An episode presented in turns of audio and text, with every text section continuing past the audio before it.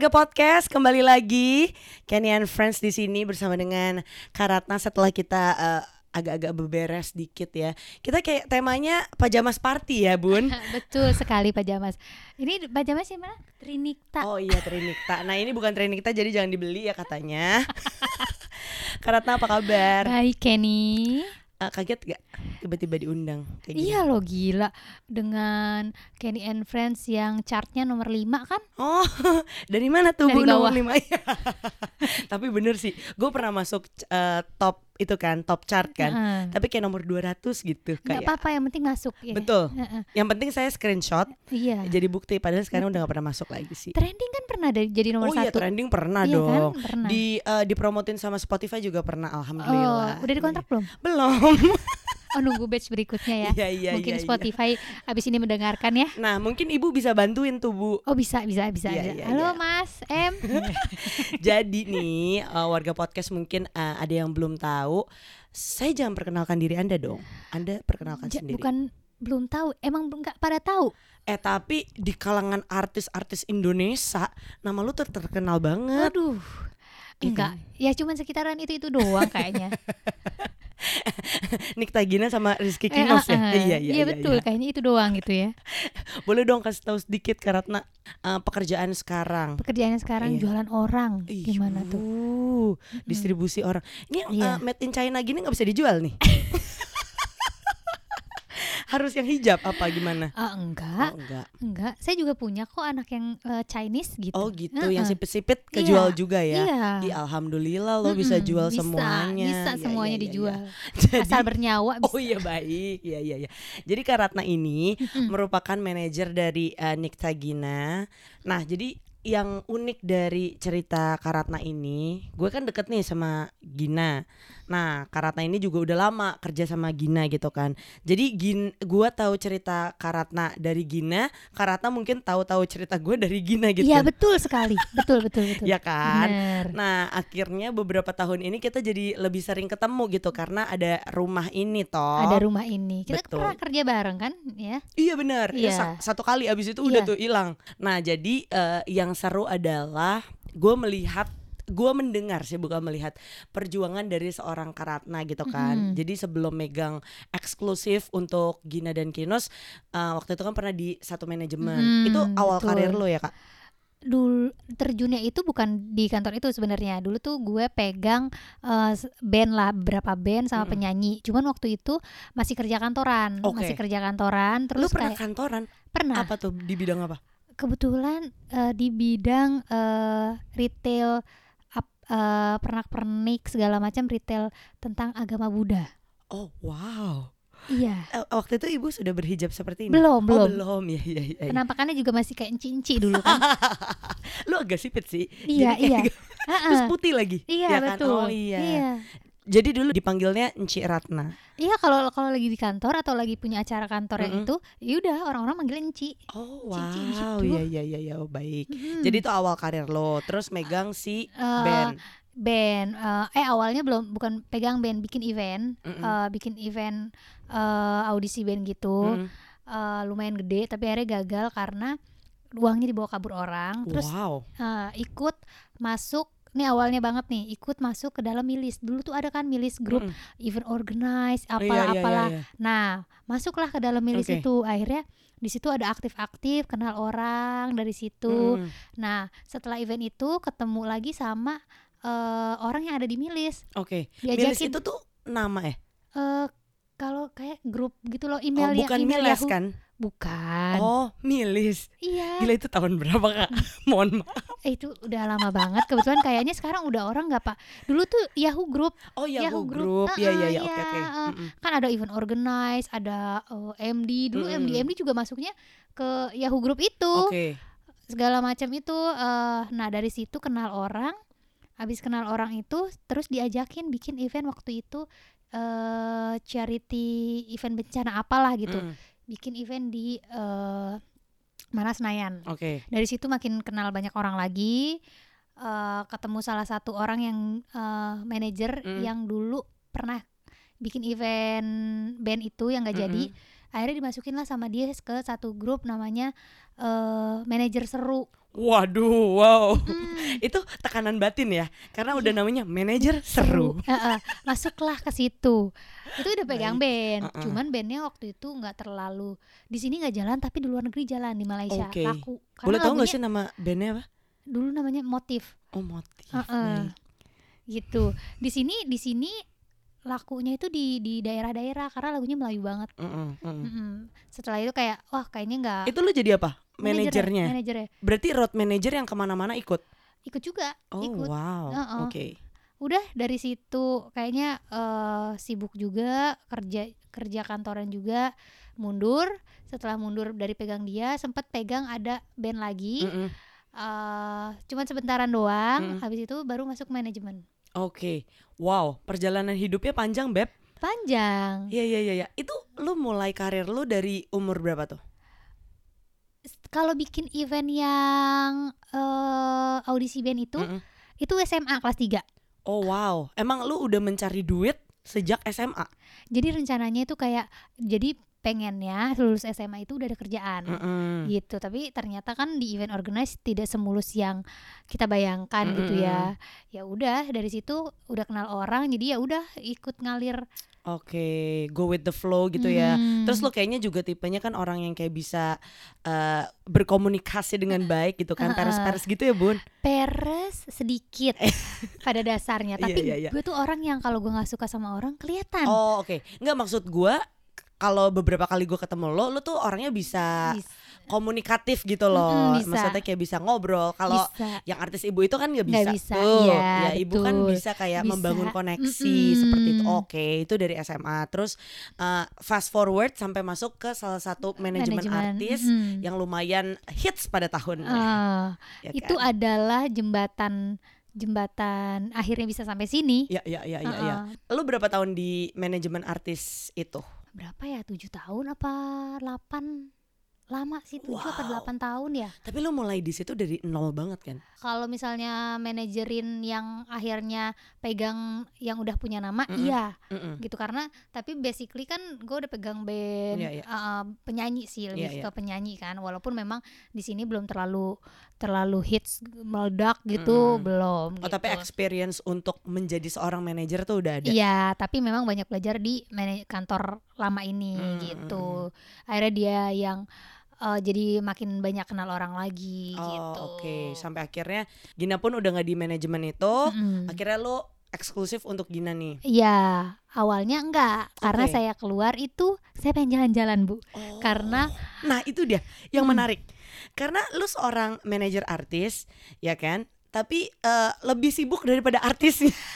Jadi selama ngantor itu dulu anaknya kan masih dedicated banget kan, kayak waktu itu pernah punya tiket liburan, tapi kok jadwal artis-artisnya penuh ya, kok sayang ya kalau misalnya gue tinggalin nih, kesian nih, bagi tugasnya gitu kan, akhirnya cancel. Jadi selama kerja itu nggak punya waktu untuk buat diri sendiri tuh nggak ada. Maksud lo 8 tahun itu?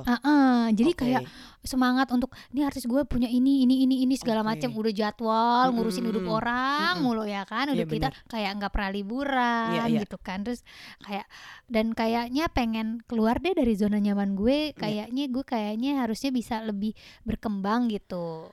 Nah itu sih, itu yang pengen gue bahas. Maksudnya di saat lo kerja sama orang lah ya istilah waktu itu, terus sampai akhirnya lo memutuskan oke, gue harus stop nih di sini untuk mencari kesempatan yang risky sih. Waktu itu kan pasti lu belum tahu kalau lu bakal kayak gini. Iya dulu. Banget.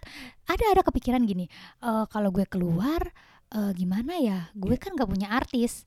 Emang keluar tuh emang pengen jalan-jalan, gak pengen megang siapa-siapa dulu. Tapi that time lu udah punya duit dong?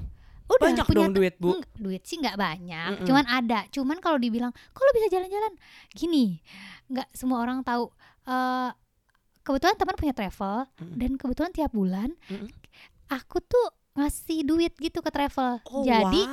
Jadi begitu dia bilang, Mbak ada tiket ini promo, udah dadat paketan gini-gini, berangkat gak? Berangkat.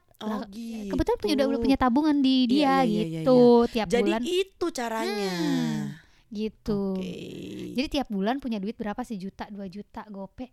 Nih ya, deposit dulu gitu. Lu ingat gak sih terakhir pas lo mau pergi itu, deposit lo di travel itu berapa? Wah, depositnya karena setiap 3 bulan pergi, Bu. Saya lihat-lihat, Bu. Sebelum corona ya, Beb ya. Iya, benar. Itu 2018. Ya. Abis itu kan lo akhirnya ambil kesempatan itu walaupun waktu itu masih gambling lah ya, iya, kayak gambling make banget. It or break it nih gitu. Nah terus pertama, pintu gerbang pertama yang akhirnya lu punya artis itu siapa? Justru nggak ada yang dipegang. Jadi setahun pertama itu pas gue jalan-jalan itu benar-benar nggak ada yang gue pegang full. Oke, jadi maksudnya kayak orang hubungin lo terus lo yang cari aja artisnya siapa betul. Gitu. Oh gitu. Jadi pas keluar itu ada tuh nih kebimbangan adalah kalau misalnya gue keluar, gue masih punya cicilan rumah waktu itu. Cicilan rumah gimana ya? Ini yang di Colodong nih? Bukan, yang di Jonggol. Jadi saya udah ada rumah di Jonggol, tapi kan jauh ya. Iya benar. Cuman mikirnya kalau kerja kayak kita itu, kita kan nggak punya jaminan. Minimal kerja kerasnya harus kelihatan nih. Betul. Ya kan, cicilah rumah di Jonggol. Nah, mikir tuh kayak kalau keluar cicilan gue gimana ya? Iya itu sih. Iya kan. Terus gue punya duit gaya, sementara orang rumah masih dibiayain sama kita gitu kan. Terus kayak mikir, duh gimana ya gue nggak punya artis. Ah udahlah cabut aja deh. Karena waktu itu juga banyak tragedi kehidupan pribadi ya. Iya betul. Udah deh, gue kayaknya saatnya untuk senang-senang dulu nih, refreshing lagi dirinya ya kan. Nah setelah keluar itu, kebetulan alhamdulillahnya ada satu campaign e-commerce gede dan ada 3 agensi bilang, Mbak bantuin gue dong. Oh wow. Gitu. Iya nih gue lagi cari, waktu itu lagi gede-gedean. Gede-gedean. Nih gue butuh yang followersnya sekian. Oh ya udah. Ya sampai kebetulan saya waktu itu aja followersnya 5.000, saya dibayar 2,5 juta. Wow, jadi lu ikut jadi influencernya? Iya betul. Gokil. Saya aja yang followersnya 5.000 dibayar 2,5 juta. Bayangin yang followersnya. Nah kebetulan kita langsung kayak, oh gue nggak punya, tapi gue minta lagi sama teman-teman. Mana talent lo, sini list tuh. Dulu kantor saya di mana? Plaza Festival. Itu sampai bener-bener di salah satu warung di sana itu bisa sampai subuh, benar ngelis yang ini udah kirim belum ya, materi yang ini udah belum ya, gitu. Jadi lu pakai warung orang untuk jadi kantor saya. Iya, jadi zaman waktu itu, waktu abis keluar itu orang udah tahu di mana si Raju, paling di Pas-pas. Iya, karena waktu itu masih ngekos di Mampang. Jadi yang kebetulan Pas-pas kan 24 jam. Jadi bisa ditongkrongin sampai subuh. Tapi sekarang corona udah enggak. Iya benar. Sedih. Iya dari situ inilah kayak wah banyak nih pegang berapa talent ya? 30. Waduh, dari 0 artis sampai 30 tuh. 30 tapi itu freelance maksudnya. Iya, itu yang namun untuk freelance kan duitnya tetap masuk, Bu. Nah, iya artis lo ini. Nih ya, 5 story, 2 foto ini. Satu artis tuh, satu influencer. Fee-nya yang kita dapat kayak lumayan udah baru tuh. Mulai yang ini boleh gak gue nanti kalau ada klien gue jualin anak lo ya gitu. Jadi awalnya tuh Emang ini, emang boleh, lu yang menjemput bola ya? Iya harus gitu. Iya. Gak bisa kita diam duduk. Sementara saingan yang jualan sekarang makin banyak. Benar. Ya kan, dulu zaman itu yang jualan influencer masih belum masih dikit. Kalau sekarang mah semuanya jualan influencer. Dan semuanya jadi agensi tiba-tiba. Iya betul. Ya kan, dadakan betul. Bun. Ya kan? Yang kadang-kadang kalau ngasih harga ke orang gila ya. Oh iya betul. Di korting iya jangan seperti itu ya. Terus akhirnya yang aduh bentar bunyi nih perut saya. Saya kalau lagi interview orang suka begitu. Suka bunyi laper sendiri. Nah yang menarik adalah lo tuh satu, lo bisa ngumpulin duit dikit-dikit itu dari travel doang ya kan, maksudnya dari jalan-jalan lo ngumpulin tuh 1 juta gope gitu kan. Terus abis itu kebeli rumah juga yang di Jonggol. Itu nyicil KPR. Iya itu nyicil. Iya sama aja kan punya lu juga ya, akhirnya. Betul. Terus apalagi yang lu beli dari mobil. Wow. Saya mobil beli cash. Cash. Iya. Nggak ada tuh kredit ya. Apa tuh? Berarti orang leasing sebel ya malu ya karena nggak beli kredit. Awalnya ini juga lucu. Jadi jalan-jalan ke mall di daerah Kuningan. Terus kan ada kan yang di mall tuh mobil-mobil gitu. Tiba-tiba kayak lihat mas ada promo apa gitu. Oh iya Mbak, ada cashback nih bla bla bla bla bla. Cashbacknya berapa? 2 juta. Ih kok kecil ya gitu. Mau tahu? Maaf nih. Saya sebenarnya juga enggak punya duit kalau beli cash ya kan waktu itu. Dikit gitu. Ya udah Kak, sini nih. Diajak duduk lah. Bla bla bla. Ya enggak lah. Waktu itu harga cashnya berapa? 230-an lah ya. Dikit 25 deh 25 gitu. Kayak nawar cabe ya. Iya benar-benar. Bentar ya saya si salesnya saya ini dulu deh ngomong sama bos gitu. Kak, bos lagi ini dulu nih, lagi kompromi. Gimana kalau misalnya kakak tanda jadi dulu 2 juta, nanti kalau ternyata gak disetujuin, kita balikin lagi 2 juta. Oh gitu, ya udah deh mas, tanda jadilah 2 juta. Mikirnya ya palingan gak disetujuin ya udah balik gitu. Lagi. Karena di rekening saya juga gak ada 200 juta. Oke, baik, gak ada, siap. Ada sistem gambling. Jadi itu kayak ya udahlah gitu. Ya kan, tau juga kalau gak ini dibalikin. Udah kayak 2 hari atau 3 hari kemudian salesnya telepon, Mbak ini disetujuin. Wow langsung hah oh gitu. bingung panik dong. Hah oh gitu iya jadi kakak tinggal bayar lagi 198 juta. Oke baik, jadi mau dilempengin kata dia 200 juta untuk mobil itu ya kan. Oh gitu. Oh kira-kira kapan ya batasnya? Tahu gak? Boleh dalam minggu ini sih kak gitu. Wah saya ngumpulin dari 3 rekening saya itu ya. Iya benar. Oh dikumpulin tuh satu-satu. Oke. Nggak nyampe setengah. Nggak ada tuh berarti duitnya ya. Nggak ada gitu. Lah gimana ya ini gitu. Apa ya yang belum turun? Apa yang belum cair ya? Nah, hitung-hitung lagi tuh. Ingat-ingat. Nyari-nyari. Setelah dikumpulin bayar dulu gini. Alasannya adalah gini, mas bisa gak saya transfer dulu setengah, kan saya mau ke Jepang, pulang dari Jepang saya transfer lagi. Iya, alasannya baik. Itu emang waktu itu mau ke Jepang. Wow. Dia mau beli mobil tapi dia mau ke Jepang juga, buset dah. Iya, terus oh iya boleh kak, transfer lah tuh 100. Bingung 100 lagi gimana, mau tahu saya keliling artis minjem duit. Okay. Orang pertama yang saya hubungi siapa? Kinos. Oh wow.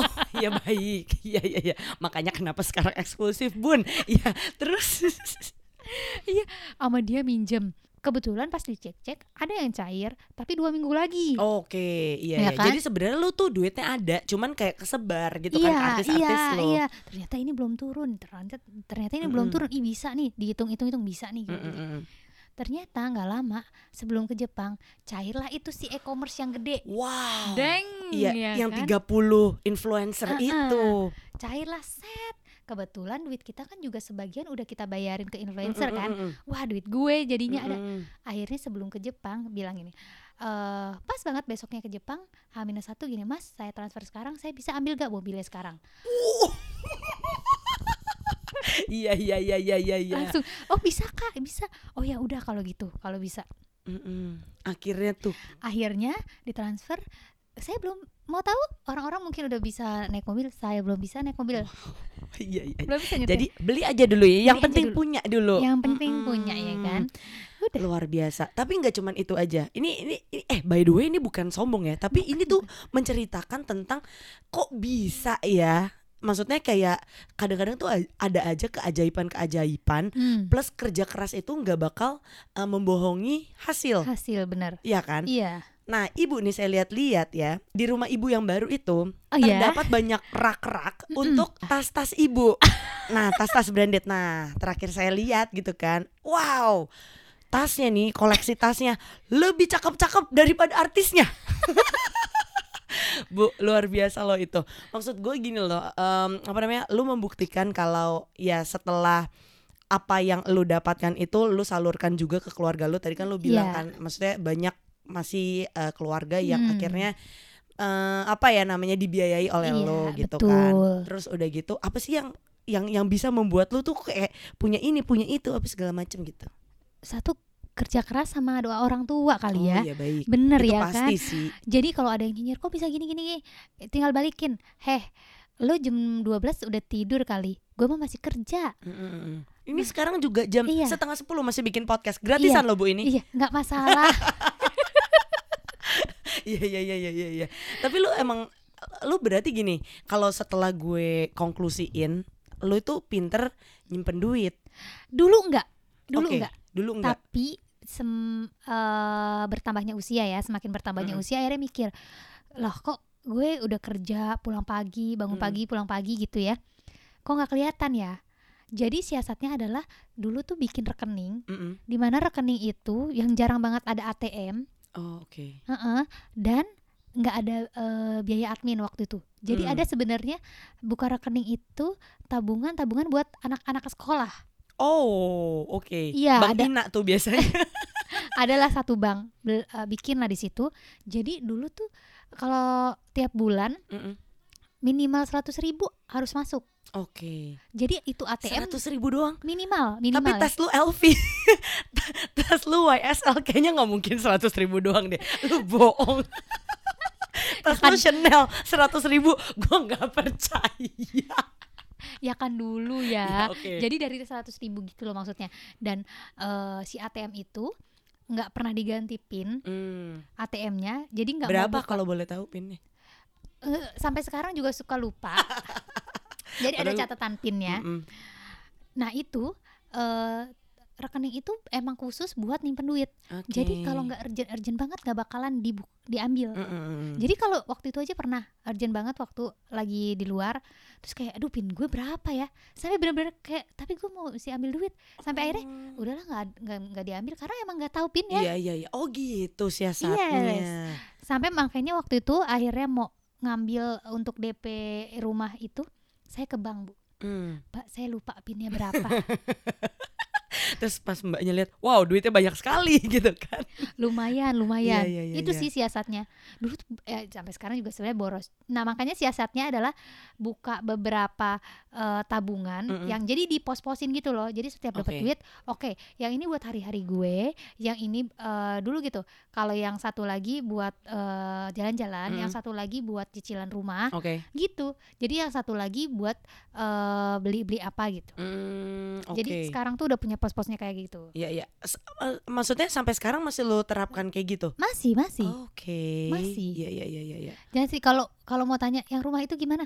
Jangan sedih, itu saya kan tiap bulan tuh ponakan dikasih tabungan kan. Ini tabung adek dan ponakan tuh ada 2. Jangan sedih, saya korek semua tuh tabungan itu. Baik. Kayak saya sudah nabung sini, balikin. Sini minjem dulu. Iya. Bahasanya sih gitu, cuman kayaknya saya belum balikin ya.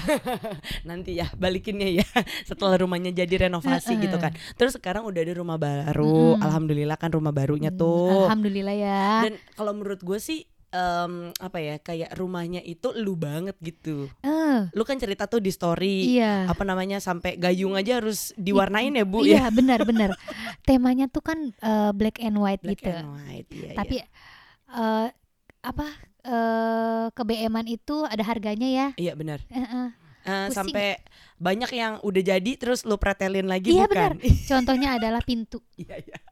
Dan ornamen musola udah dipasang, kok nggak ini ya, ada jeda dikit nih si ubin, majuin bongkar. Wow, tapi rumah itu rumah kayak dream house lu banget. Iya, sebenarnya ada bagian yang kurang. Gue tuh pengen banget ada kolam renangnya. Oh wow, pengennya. Baik Bun. Ya kan namanya juga ini ya kan mimpi-mimpi ya. Harus tinggi. Iya gak sih? Tapi karena di kampung kebetulan ya, agak sulit. Selokan aja nggak ada. Lu kalau punya kolam renang, gue rasa itu tetangga lu numpang mandi di situ deh. Makanya ya kan? Akhirnya nggak jadi. Saya bongkar, saya jadiin ruang laundry. Oh iya baik, iya. Dan rumah itu sebuah mukjizat juga atau itu udah nabung lama? Enggak, itu juga aneh. Itu jadi sebenarnya itu adalah tanah. Kebetulan adik iparnya abang. Kucuk-kucuk datang bilang, "Teh mau beli tanah gak?" Lah beli tanah kayak nawarin beli permen ya. Iya kan? Tapi jangan sedih, lo beli mobil aja kan. Kayak beli cabai tadi ibu bilang. Iya betul, itu dia. Pas ini, "Mbah berapa gitu?" Ya ampun, kalau 1 juta 2 juta sih gak apa-apa ya. Ini kan ratusan ya. Kebetulan kayak aduh nggak punya duit segitu gitu. Ya udah teh nggak apa-apa, bayar aja dulu setengahnya, yang itunya nggak apa-apa dicicil-cicil. Waduh, ya bokap ada lagi, udah deh buat parkiran kita. Kebetulan kan rumah lama tuh emang nggak ada parkiran mobil karena kan di gang kecil gitu. Akhirnya ya gimana, nggak punya duit nih, cuman punya sekian gitu. Ya udahlah, dari tabungan-tabungan semua tuh yang tadi ade ponakan gitu, yang saya isiin gitu, yang keisiin, akhirnya diambil lah. Itu juga belum lunas. Ya udah, akhirnya dibayarin setengah ke dia, itu juga sisanya nyicil-nyicil. Dan itu tanah awalnya cuman mau bikin, ya udah bikin garasi mobil, biar mobil bisa parkir di tempat yang nggak kepanasan gitu. Terus kok mikir pengen bikin kontrakan deh. Tapi kok sayang ya kalau kontrakannya di sini, mobilnya di sini, rumah tempat tinggal tetap di gang yang itu. Akhirnya dirubah. Ya udah bikin pondasi aja dulu. Ceritanya pondasi dulu, dibatasin ya kan. Pondasi dulu. Kok lama-lama tanggung ya. Gitu. Nanya-nanya arsitek. Lagi-lagi ke Kinos dengan rumahnya dia kan yang ini kan. Berapa gitu ya kalau arsitek sekian. Wah, mundur ah. Lumayan buat beli semen ya. Akhirnya nanya, kita berapa meter sih? Gambar, jangan sedih. Di kertas HVS. Lu yang gambar? Saya gambar, pakai penggaris. Ini. Oke, gue mau ada kamar gue, kamar adik gue, kamar nyokap, bokap, atas bawah. Saya yang gambar, terus bilang, ya udah deh, pondasi kayak begini ya, gitu. Wow. Walaupun akhirnya kesini ternyata musola saya salah, salah karena mikirnya kiblatnya tuh ke tembok, maksudnya dia akhirnya ke pintu. Baik. Makanya sekarang dikasih hordeng. Hati-hati bu, cuan datangnya dari situ bu, nggak boleh salah tuh. Satu lagi nih, kalau misalnya bilang kalau kita nggak nyicil, kita nggak punya. Benar. Waktu itu jadi yang rumah pertama yang di Jonggol itu, cicilan rumah waktu yang di Jonggol itu 2 juta. Yeah. Kebetulan penghasilan kita cuman pokoknya ada lumayan, tapi potong cicilan 2 juta, belum kasih nyokap. Kita kebetulan nggak punya bensin. Tapi bener. Alhamdulillahnya ada aja. Iya benar. Gimana caranya? Ada aja. Setuju gue. Kalau dihitung dari secara logika ya penghasilan. Nggak mungkin. Nggak mungkin nutup. Kadang-kadang kayak gitu ya. Iya benar-benar. Gitu. Terus gue berasanya tuh kalau misalkan ada juga orang yang prinsipnya kayak udah ntar dulu. Lah kagak kumpul-kumpul tuh misalnya kayak ya. Nggak tahu ya, kalau ada aja orang yang pinter nabung mungkin sampai nggak makan gitu kan bu. Nah, ada itu, yang kayak gitu kan. Tapi kalau gue sih ya menerapkan ya nggak apa-apa dicicil gitu, tapi yang penting bayar ya kan. Iya. Betul. Nah itu juga rumah nyicil, mikirnya tapi nyicil pas dipikir-pikir, wah gue udah 2 tahun lebih kok cicilan yang terbayar, cicilan pokoknya tuh sekian ya. Mikir gimana caranya biar cepat lunas, karena kalau mau di secara 15 tahun lumayan juga ya. Iya benar. Siasatnya adalah cicilan 2 juta kita tiap bulan setorin. Dulu tuh awal gini, oke, cicilan 2 juta gue pokoknya tiap bulan harus nyetor ke rekening yang buat rumah 2.200.000. Dari awalnya 100, 200, ada duit lagi lebihin, di setorin 3 juta. Jadi uang lebih itu buat akhirnya ngelunasin. Wow, sebuah inspirasi. Nah iya, gitu. Oh, jadi gitu. Setiap dapat proyek gede, misalnya dapat sekian, oke, dibagi 2, 50%-nya masukin ke rekening rekening si KPR yang 50% lagi buat hari-hari. Iya. Jadi di saat tahun ketiga dari 15 tahun. Wah, gokil. Gila. Awalnya juga enggak ada. Iya, benar. Enggak ada segitu gitu. Maksudnya adanya setengahnya. Iya. Wah, baru pertama kalinya podcast gue ada ilmunya begini nih. Sebelumnya kosong. Ya Allah. Ini intinya ilmunya perduitan. Iya. Ya bagus sih. Maksudnya itu adalah ilmu-ilmu yang mungkin itu tadi gue kadang-kadang tuh ya kayak hitungan-hitungan kayak gini tuh enggak masuk akal gitu. Tapi ketika kita lakukan, nutup aja ya gitu. Iya. Besoknya kita masih hidup ya ternyata gitu. Wow, luar biasa. Jadi ini untuk terakhir kalinya mungkin buat warga podcast sebagai Raju. Lo mau ngomong apa Kak buat teman-teman gue nih? Kalau buat gue nggak apa-apa halu-halu, tapi lo tetap kerja. Karena dulu gue tuh halu-halunya ada sama dulu gue pegang nyanyi juga, kita tuh sama-sama halu gini. Nanti kita ini ya ke mall beli tas LV apa-apa. Dulu gue juga nggak punya tas-tas branded, halu-halu aja tapi tetap kerja, jangan lo tidur doang. Iya benar-benar. Iya udah benar. Sama ya udah harus bergaul ya bun. Okay, sekarang bener. Itu yang penting kayaknya koneksi ya. Iya betul. Iya. Oke. Itu bun. Iya itu aja. Oh ya baik. Itu adalah nilai kehidupan dari seorang Raju ya. Iya. Terima kasih Bu. Sama-sama loh. Emang ada isinya ini? Ada banget itu. Isinya adalah nyicil guys. Terima kasih. Dadah. Bye.